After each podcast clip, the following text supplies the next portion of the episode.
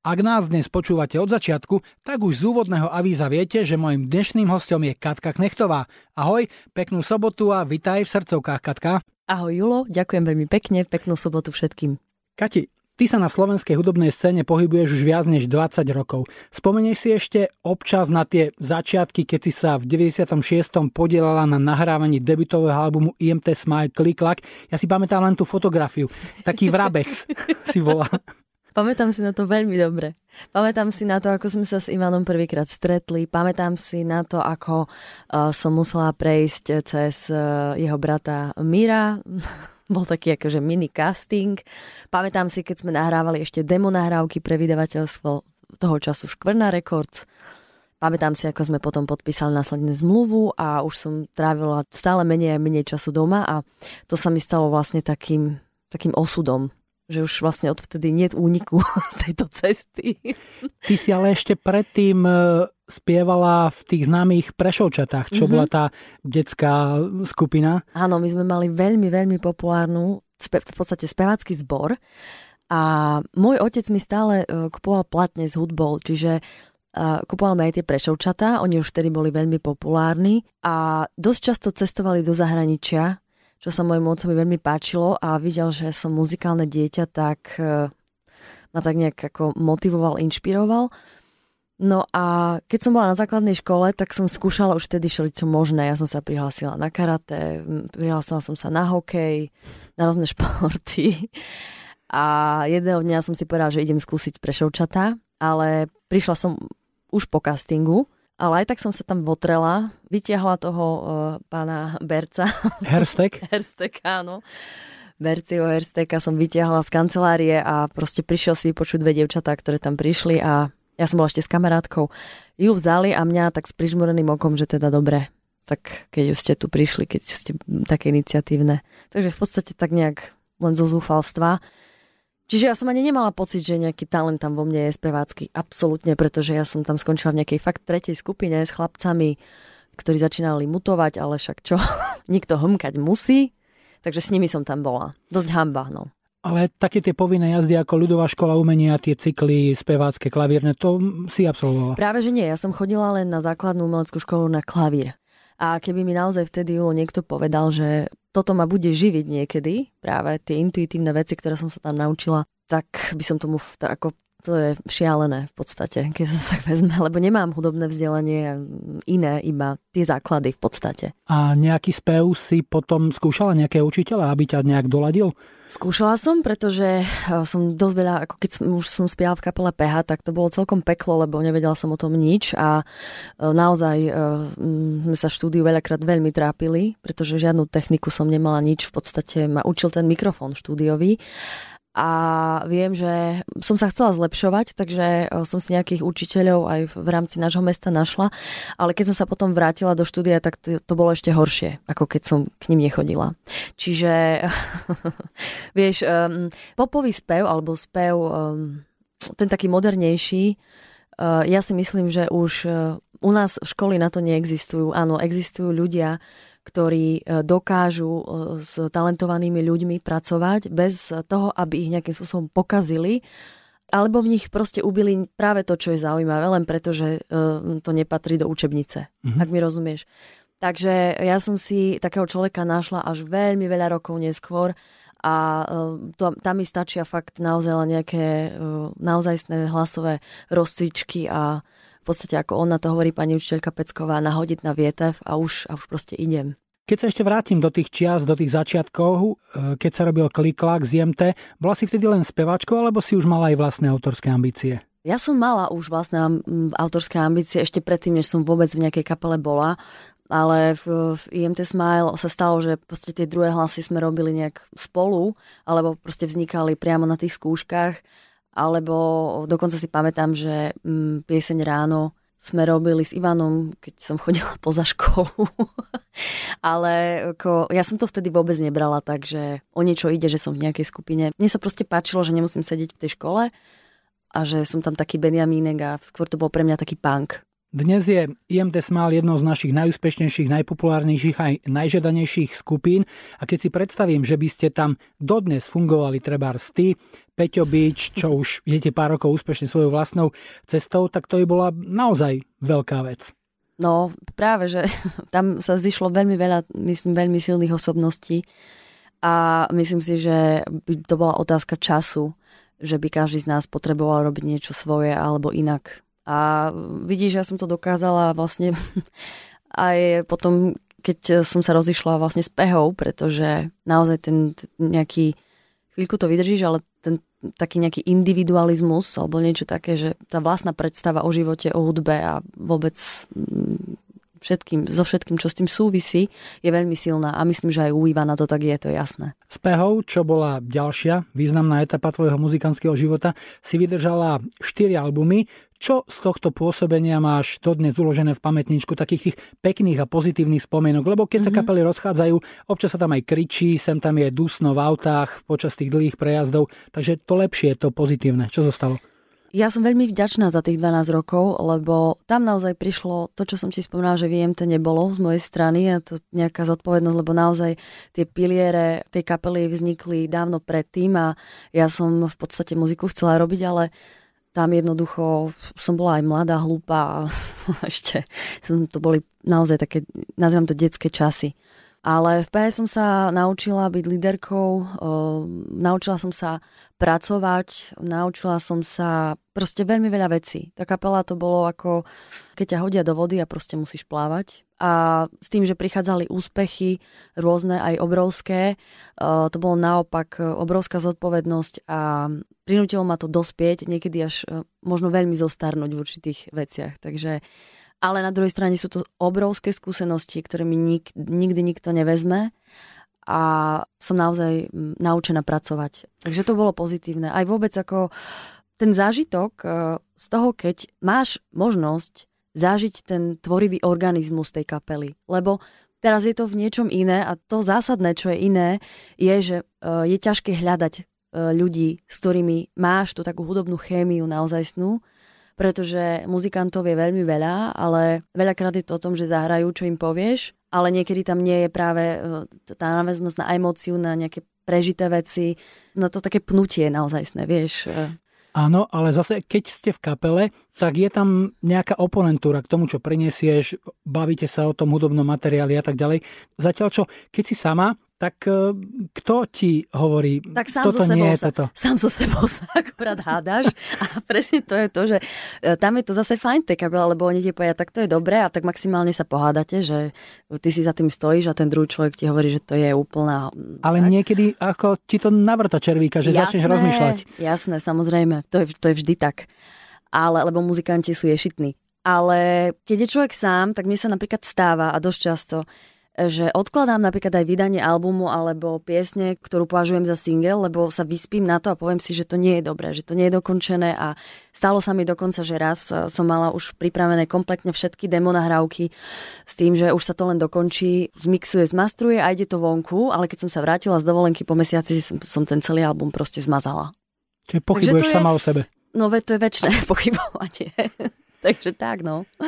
Od roku dvetisíc osem si na solovej dráhe. Čo bolo takým tým definitívnym impulzom pre toto v živote každého muzikanta? Určite veľmi zásadné rozhodnutie. Bol to úspech piesne Môj Bože k Jakubiskovmu filmu Bátori? Nie, toto prišlo už v období, keď ja som chcela s hudbou definitívne skončiť a už sme len dohrávali nejaké posledné koncerty s Pehou. Už to celé bolo zlé a ja som fakt už s muzikou, už som v podstate riešila aj iné veci.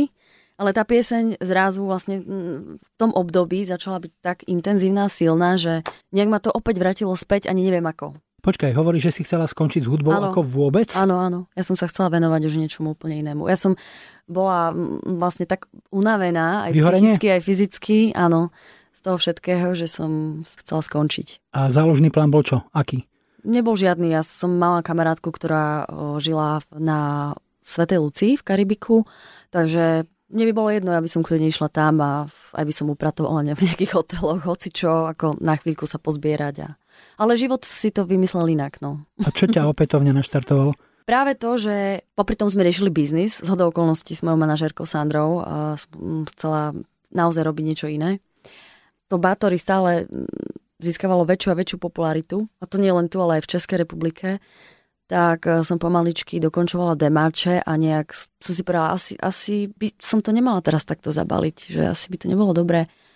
Mala som dobré pesničky, oslovili sme producentov zvonku a vyvíjali aktivitu aj týmto smerom, takže nakoniec som nahrala album Zodiak v Prahe s urkutnými, so strašnými problémami, aj psychickými, aj fyzickými. Prebiehala ešte aj tá mediálna bomba okolo toho rozpadu tej kapely, čiže pekne desať schodov som sa skotuľala dole, no a postupne si budovala nejakú pozíciu a nejaké to vlastné sebavedomie v tom celom. V dvetisícdesať do tvojho hudobného života vstúpil producent Christian Eigner, koncertný bubeník Depeche Mode, robili ste spolu. Ako túto spoluprácu a toto spojenie s odstupom času hodnotíš? Pre mňa to bola úplne nádherná skúsenosť. Christian bol môj taký ako veľký sen už kedysi svojho času totiž. Na moje narodeniny som od Rada Mešu dostala cédečko, on vedel, že ja mám rada Depeche Mode. Mne sa veľmi páčilo, ako vyprodukoval práve Christian album jednej speváčke a vtedy som si tak povedala, že by som veľmi rada robila s týmto človekom. Takže ja som mu posielala už svoje prvé nahrávky, ako som odišla z kapely, ale tak um, diplomaticky ma odmietol, že ešte treba na sebe pracovať. No a potom prišli ďalšie demo nahrávky, nezdala som sa. Už som bola aj taká trošku viac pozbieraná z tej celej situácie, lebo naozaj to obdobie pre mňa bolo veľmi ťažké, tie prvé dva tri roky. No a nakoniec na to kývol a začali sme spolupracovať. Ten prvý album, to bolo také zvláštne, pretože to bola naozaj taká profesionálna spolupráca. Proste je to producent, speváčka. Bol absolútne presný, ten človek na minútu fungoval vo všetkom. Nikdy v živote som do štúdia nešla pripravenejšia ako vtedy. Som mala na všetko proste odpoveď. Keď mi sľúbil, že mi zavolá o šiestej ráno, tak mi proste volalo o šiestej ráno. On bol neuveriteľný v tomto. Veľmi veľa som sa naučila, aj čo sa týka štúdiovej práce, aj čo sa týka produkčne nejak uchopenia piesne, ako sa dá pracovať s harmóniami a tak ďalej. Keď som sa mu potom ozvala na ďalší album s nejakými pesničkami, tak už sme sa bavili úplne inak. Už to bol proste kamarát. Ideme na pivo a niekedy si aj napíšeme, že ako sa máš, čo robí, ako to funguje u nich. Takže je to také zvláštne, že on v podstate funguje vo veľkom svete s obrovskými muzikantami, ale má úplne tie isté problémy ako my všetci tu. Ako sa má tvoj ďalší taký hudobný projekt, taký bočáčik The Cubes, tvoj taký úlet so sestrami humenianskými? No práve, to z toho vyplýva, že práve uh, som mala vtedy chuť urobiť niečo celkom iné a mať takú babskú kapelu bol vždy môj sen. A myslím, že aj Christian bol takou inšpiráciou pre mňa, lebo práve skrz tie skúsenosti, ktoré som získala pri natáčaní tohto albumu, som zúročila, keď som produkovala vlastne Cubes. A problém bol v tom, že ja som bola naučená naozaj na tú prácu, na tú snahu a dievčatá zaostávali a nemali k tomu tak profesionálny prístup. A jedného dňa mi proste pukli nervy a nechala som to tak, lebo som nedokázala ten obrovský balvan. Už to skrátka nebola radosť, ale skôr, skôr starosť. A ja som nechcela budovať kapelu na týchto základoch. Jeden človek robí a myslí na všetko a ostatní proste už sa začínajú iba báť. Je to ťažké z pozície šéfky povedať svojim kamoškám de facto, že je koniec? Oni videli, že ja už mám toho dosť a mne už sa potom nechcelo vysvetľovať nič. Ja som proste po jednej akcii prišla do skúšovne, zbalila som si bubny a už o mne nevedeli, takže takto smutne to skončilo. Ale je to veľká škoda, pretože my sme mali našľapnuté na celkom fakt dobrú kariéru. Pamätám si, že dokonca chlapci z Korbendála z nás chceli ako predskokanky, hrali sme pred kapelou Garbage a vyzeralo to dobre, len proste naozaj, ako náhle sa nestretnú tí ľudia a nechcú všetci rovnako a chýba tam taký nejaký ťah na bránu tých ľudí, tak je to veľmi ťažké udržať. A ja som sama, to, to, to mal byť projekt, ktorý mi má prinášať radosť. Tam som chcela proste zažiť to, čo som nikdy v žiadnej kapele nezažila. A keďže sa to nedialo, tak som radšej išla od toho. Máš ten projekt niekde vzadu v hlave odložený, že možno ten koncept áno, ale s inými spoluhráčkami? Vieš čo, veľakrát mi bolo neuveriteľným spôsobom ľúto, ale nenašla som také partnerky, s ktorými by to malo zmysel. Napriek tomu to hranie pred Garbage je určite zážitkom. Ty si robila predskokanku aj Dolores O'Riordan, kapele mm-hmm. Cranberries. Áno. Je pri týchto koncertoch šanca s týmito headlinermi sa viac než zdvorilostne porozprávať? Pravdu povediac ani nie. Ale ja to chápem, lebo keď ich vidím, väčšinou tí ľudia sú trošku vystresovaní, majú ten adrenalín predkoncertný, ktorý ja poznám Nemám rada také tie mm, zdvorilostné žvásty o ničom a to, keď sa s tebou ľudia chcú. Proste jednoducho potrebuješ sa naladiť na to publikum, o, mať určitý druh koncentrácie, lebo je to zodpovednosť aj voči tým ľuďom, aj voči kapele, voči celému tímu. Takže mne bolo jasné, že potrebujem mať svoj kľud a presne tak aj pôsobili. Ja si pamätám, že keď sme hrali ešte pred spráčkou Pink, napríklad dvakrát, tak to bolo to isté. To bolo vidno, že ten človek je nervózny, že sa snaží koncentrovať a ja to chápem a nemám potrebu nejak znasilňovať tie chvíle. Pred koncertom nie a po ňom? A po ňom tak väčšinou všetci zdúchnú vždy a maximálne tí manažeri riešia, keď sú nejaké meet and greet a tieto veci. Takže len si pamätám, že keď sme hrali pred Depeche Mode, keď som spievala, tak Christian prišiel v takej čiapke a sledoval celý koncert a rehotal sa, ukazoval. Ešte potom sme sa stretli, tak samozrejme aj s ostatnými členmi, okrem teda speváka samozrejme, lebo... Čiže selfiečko s Daveom Gahanom nemáš? Ne, uh-uh. Ten sa ako, ten je úplne, to aj vravel Christian, že to je chudák, že on nemôže nikam ísť. A mm-hmm. že každý z, z členov neznašajú s ním vôbec niekam chodiť. Len nedávno sa spustila ďalšia séria Československej Superstar. Ty si bola súčasťou tej minulej v roku dvetisícosemnásť. Bola to v niečom zaujímavá skúsenosť? Dosť sa po tebe médiá vozili, najmä tie, čo sa pod článkami nepodpisujú, alebo keď tak iba nejakou skratku ako red, promy a podobne. No jasné, tak e, to bola taká e, mediálna práčka, ktorú som nečakala, ale keď to tak sledujem, tak neexistuje ani jedna z týchto show, ktorá by sa bez toho neobyšla. Vždycky sa tam nájde nejaká obeť a bude určite aj v ďalšej sérii, takže ľudia sa si, teda konkrétne tí ľudia, ktorých sa to týka, sa asi majú na čo tešiť. No lebo mediálne ale... spolupráce sú podpísané s tými partnerskými denníkmi áno, a obsah áno, áno. treba dodávať nejaký. Áno, a samozrejme nie pozitívny, lebo to nie je dobrá reklama. Tam sa že... súťaž neposúva nikam. Samozrejme, presne tak. Ale netreba, proste tá sledovanosť, keď sú negatívne správy, tak tí ľudia to potom, ich to zaujíma viacej. Ale čo sa týka toho, na čo si sa pýtal, pozitívne bolo sledovať, ako tá mladá generácia, mladšia generácia vníma hudbu, počúva hudbu, ako sa zmenil ten pohľad na muziku ako takú. To bolo pre mňa veľmi inšpiratívne. Vôbec tí mladí ľudia, tá ich energia, to je fajn. Keď je tá súťaž v plnom prúde a televízia sa tomu venuje, je tam priestor v médiách pre porotu, pre účinkujúcich, tak sa to zdá ako naozaj veľká sila, že sa valí on. Ale súťaž skončí, týždeň, dva, tri, štyri, ešte nejaké dozvuky sú a potom aj mnohí z tých, ktorí vyzerali nádejne, zatvorí sa za nimi voda. Čiže jeden, dvaja, keď sa presadia, aj to možno považovať asi za úspech. No, je to obrovský úspech, ak sa vôbec niekomu podarí ako udržať alebo niečo, nejakým spôsobom z toho vyťažiť. Sú to ľudia, ktorí, treba si uvedomiť, že to je hlavne televízna show a oni vlastne žijú v nejakej niekoľkomesačnej bubline, ktorá proste praskne a to sme sa im snažili aj celý čas vysvetliť, ale to je niečo, čo sa vysvetliť nedá. To si každý z nich musí odžiť sám a na mnohých z nich to naozaj zanecháva dosť nepekné stopy. Ale pokiaľ sa nájde tým ľudí, dobrý tým ľudí, ktorí dokážu uchopiť to človeka, pretože tí ľudia, ktorí tam prídu do tej súťaže, naozaj nevedia o, o tom, ako to funguje, vôbec nič. Nevedia dokonca ani pracovať niektorí. Nie sú schopní um, dodržiavať čo viem, termíny, alebo neskladajú si vlastné piesne. Čiže um, ide doslova o to, či má niekto záujem a tú iniciatívu a vidí v tom potenciál, že to uchopí ako balík a pracuje s tými ľuďmi ďalej. A to je presne tá otázka, to je nejaká, niečo medzi nebom a zemou, čo musí zafungovať na oboch stranách. A ešte ten človek musí mať samozrejme aj dobré veci a šťastie. Čo sa v súčasnosti týka, tak e, myslím si, že na obzore sú už letné festivaly, tam mnohé sú už nabukované.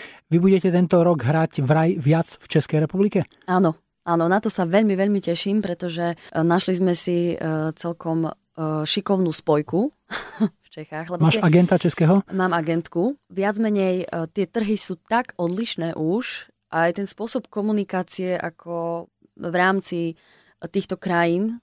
Skrátka, ty potrebuješ mať človeka, ktorý si to odkomunikuje. Oni majú svoj systém, my máme svoj systém. Takisto, čo je úspešné v Čechách singlovo, nemusí byť na Slovensku. Oni niektoré veci počujú úplne inak ako my. Čiže to, že sa mi teraz celkom... Myslím si, že ma čaká zaujímavá sezóna v tých Čechách, tak sa veľmi teším, lebo ja tam jazdím naozaj veľmi rada. Veľmi, veľmi rada a priznám sa, že mala som dlhšie takú, hrali sme asi v pomere, že sedemdesiat a tridsať, že Slovensko a Čechy. sedemdesiat Slovensko? Áno, a tridsať Čechy. Ale rozhodla som sa, že trošku zapracujem viac, lebo keď som tam mala úspešné single, tak to bolo samozrejme úplne inak, ale dostať novú pieseň do Českého rádia je neuveriteľne ťažké. Ale vďaka tej Superstar práve o, mnoho z nich zistilo, že aha, že oni poznajú tie moje pesničky, akurát si to nevedia spojiť s, to, s, to, s tou mojou tvárou. Čiže aspoň na, to, na túto vec to bolo ako veľmi dobré, že teraz vlastne m- mám tu ako keby úvodzovka v štartovaciu pozíciu alebo znovu objavovaciu pozíciu lepšiu. Čo ti tam naposledy hrali rádia tak masívne? Uh, hrali Môj Bože. Môj Bože a potom viem, že uh, hrali aj rokov. Svety a trošku Svety, hrali aj uh, Feu, ale nebola to taká, taká masáž mozgu ako mm-hmm. Môj Bože a Spomáľ a Za tebou. Toto leto na festivaloch navyše máte mať aj nejaký zmenený dizajn pódia. Čo si máme pod tým predstaviť? Ja by som to chcela povýšiť trošku na inú úroveň, pretože myslím si, že človek stále by mal mm, sledovať. Ten vývoj ide dopredu aj v rámci toho stage designu, aj vlastne v rámci prejavu tej kapely. Takže ja som sa rozhodla, že trošku... Ťažko, ťažko ti to teraz vysvetlím. Bude najlepšie, keď sa ľudia prídu pozrieť, lebo mienim to aplikovať aj na Slovensku. Proste chcem, aby sme na, na tom pódiu vyzerali trošku inak. Chcem, aby aj tá show bola trošku iná a chcela by som, aby to malo nejakú... Aby to bolo aby to iné. Bolo, áno, aby to bolo presne tak, aby to bolo iné. Robil som takisto festivaly všelijaké a viem, že promotéri majú niekedy šedivé vlasy z toho, keď kapela im dá rider a tam je, že prestavba trvá hodinu alebo čo. Mm-hmm. Bude to, to nejakým spôsobom náročné na čas, tá prestavba toho stageu? Nie, nie, nie. Každý, každý rok sa stretneme s chlapcami. Mám okolo seba vynikajúci tým ľudí. A vždy to nachystáme tak, aby to bolo pre všetkých čo najlepšie. A aby presne tie prestavby netrvali tak dlho, lebo niekedy áno, niekedy to bolo šialené, čo všetko človek potreboval, koľko času. Ale dnes už, ak, sa, ak tí ľudia sú nachystaní na veci a vždycky si dopredu aj zistíme, že aké sú podmienky, aké je pódium, čo si tam môžeme dovoliť, koľko máme času, že sa presne na to nastavíme. A my máme vždycky pred letom skúšky, aby sme si ten festivalový program proste urobili tak, aby to fungovalo čo najlepšie. Skús aspoň tak troška podhaliť, čo vidieš zo skrine, alebo spustia ťa na žeriave, skočíš bungee a pod, popri tom začneš hrať ešte. No, ideálna situácia by bola, keby sme hrali večer, aby to bolo viac vidno, ale neviem, že sa ti to podarí, takže uh, ak to bude večer, tak môže sa stať, že ten klavír bude vymyslený tak, aby z neho mohla ísť aj para, aby mohol svietiť, aby som na, ňom, na ňo mohla výjsť a tak ďalej. Tak aspoň takú, taký, takú maličkosť mm-hmm. prezradím. Čiže otvorí sa... Otvorí Otvorí sa klavír a vyjde skupina para, Matúš Vala, Lásky a tak ďalej, chlapci ostatní. A možno príde aj kúzelník. No. Vrabce čvirikajú aj o tom, že v apríli by mal výsť tvoj nový single, kde sa o mužský part postará Adam Ďurica. No áno, predstav si, že mám uh, veľmi peknú pesničku a ja som ju doslova od začiatku písala ako duet. Ja totiž nemám na žiadnom albume žiaden duet a hovorím si, že taký pekný pánsky vokál. Pánsky vokál. by bol zaujímavý a tak ma napadal Adam Ďurica, že to by bolo super, keby to bol on. Lebo ako spevák je úžasný a kývol na to, páči sa mu to, takže v najbližšom období štúdio a ideme na tom pracovať. Ja už mám tú pieseň v podstate hotovú, potrebujem už len jeho krásny hlas a bude to fajn. Veľmi radi tú pieseň predstavíme. Turné na jeseň vraj má byť také komornejšie? To turné, ktoré, ktoré pripravujem a dúfam, že sa nič nepokazí a všetko pôjde dobre, je projekt, ktorý e, bol môj sen už veľmi dávno. V podstate sú to, e, ja keď skladám piesne, tak väčšinou e, vznikajú na klavíri. A napadlo ma, že e, by bolo fajn, keby ten koncept pozostával vlastne zo štvoručnej hry na klavíri, čo by bol ten základ. Ale aby to pre ľudí bolo atraktívne, aby, to, aby sa im to neohrálo v priebehu pol hodiny, lebo však... A nejaká klavíri, dynamika, aby tam bola. Presne tak, tak e, by som to chcela e, spojiť s obrazom a samozrejme aj s nejakými efektami, ruchmi a aby to bolo viac menej také, aby sme pôsobili na tie zmysly na rôznej úrovni. Takže toto je momentálny koncept, s ktorým sa pracuje. Tvojim dvorným textárom, ak sa to tak dá povedať, bol najmä Vlado Kraus, ale pár textov má u teba v histórii aj Rasťo Kopina z Noc za deň. Dostanú sa texty oboch na album alebo príbudne ešte niekto ďalší? Ja som veľmi rada, že títo ľudia pri mne zostali, lebo sú to také naozaj krásne spomienky a stále píšu nádherné veci. Ale áno, aj ich texty sú na pláne. Rasťoň má niečo rozpísané. Nejaké veci mi písal aj Vlado. Niečo som si písala aj sama, že mám tam aj svoje vlastné texty. A do partie pribudla aj žena, ktorá tiež píše e, úžasne. Ona dokáže byť v, v tom písaní neuveriteľne intenzívna. Napríklad konkrétne, keď sa bavíme o piesni, ktorú mám teraz s spomínaným Adamom Ďuricom, ktorú bude mať. Predstav si, že mi poslala sedemnásť textov a ja som z toho urobila výťah. Mala som z toho jeden. Mm-hmm. Takže, a ona sa volá Silvia Kaščáková. To je tiež veľmi šikovná, ši, šikovná, ba, poviem to, ako sa to povie, básničkárka? Poetka, pardon, mm-hmm. poetka. Tak tešíme sa. Práce máš teda ako na kostole, chcela by to ešte aj nejaký oddych. Možno stíhaš niečo? Predstav si, že stíham. Ja stále chodím každý rok, nazveme to v takej uhorkovej sezóne, a to je väčšinou, že buď február alebo marec, ale keďže už február je, takže pripadá do úvahy až ten marec a idem na Medzinárodný deň žien, letím na Srí Lanku. Mm-hmm.